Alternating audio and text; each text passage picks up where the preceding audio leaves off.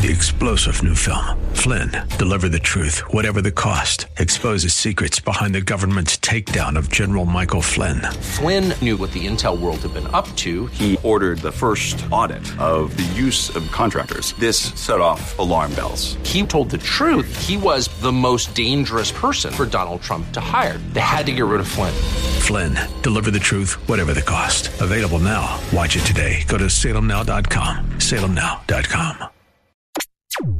Safer Kids. This is Mission America with Linda Harvey.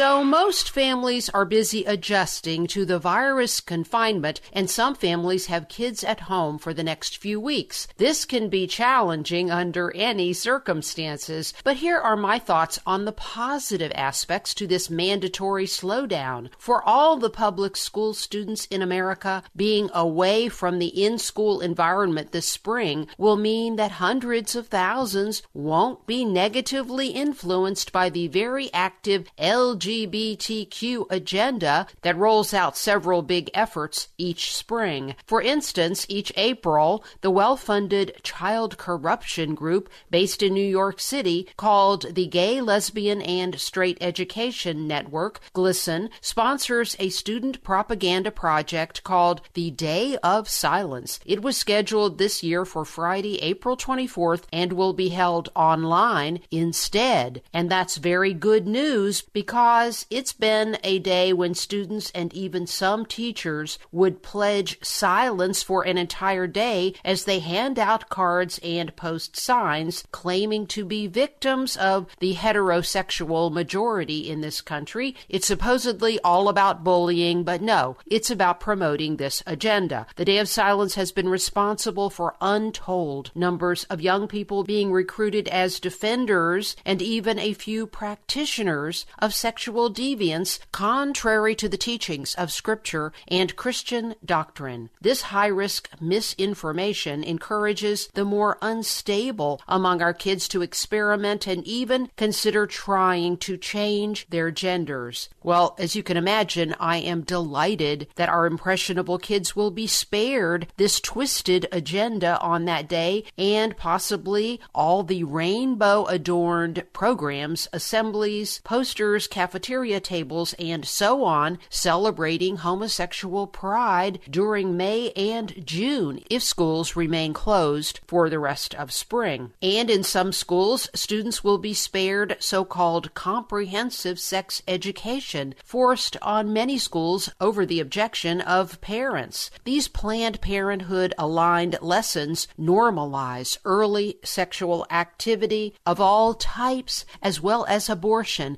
and feature downright pornographic material for students even in middle school. And another positive aspect of the halt to elective surgeries is that those gender confused teens and young adults who were scheduled to have healthy bodies mutilated will now have to wait. And that pause may be, for some, a wake up call where they regain good sense and decide ultimately to reject this very unhealthy path.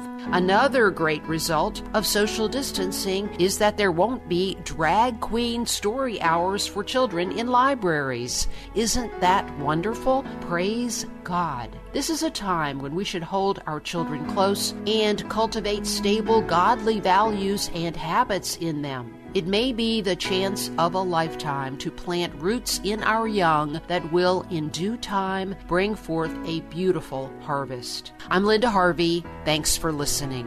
For more information and lots of news and Christian commentary on today's culture, log on to missionamerica.com. Be sure to listen to Mission America every Saturday afternoon at 1 here on AM 880 and 104.5 FM The Word, WRFD. And remember, with God, all things are still possible.